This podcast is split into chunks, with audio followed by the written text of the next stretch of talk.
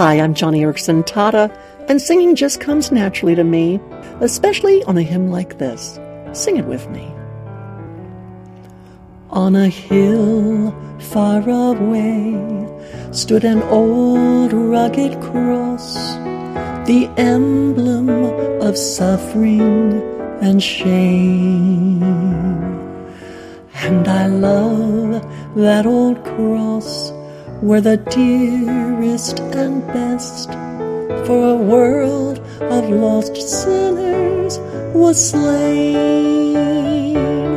So I'll cherish the old rugged cross, till my trophies at last I lay down. I will cling to the old rugged cross,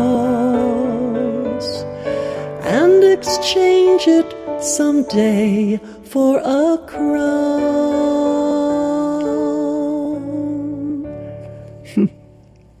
You know, it's easy to sing when things are going smoothly, right? When it's easy to look on the bright side of life, just like birds that sing in the morning when dawn breaks. But when the sun sets and darkness falls, you hardly ever hear the singing of birds, do you? And what is true for birds is often true for us. When things look dark, most of us find it hard to sing. But, thankfully, those are the times when God does something supernatural. He gives the song, and He gives it in the night.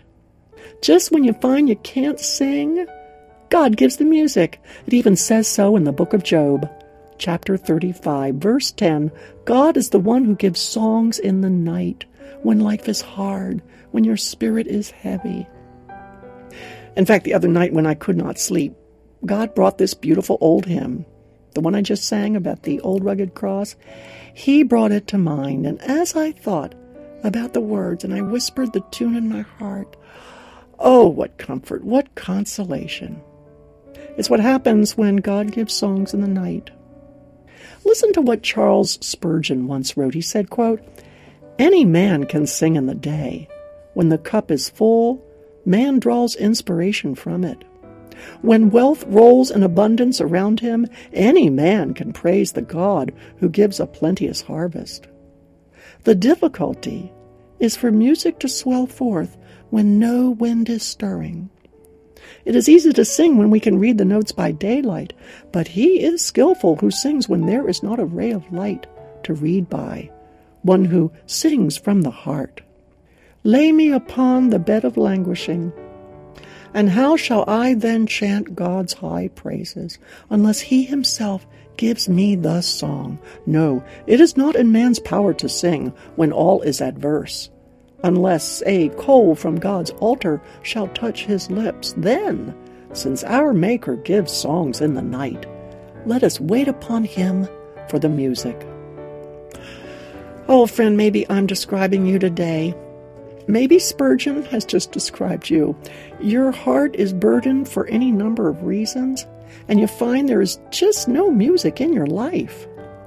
Well, God's the one who's got a song just for you. So, wait upon him for the music. It could be a favorite old hymn like the one we just sang, or it could be a familiar praise song that you know by heart. Because you know what? Life is hard, and we all need God's music.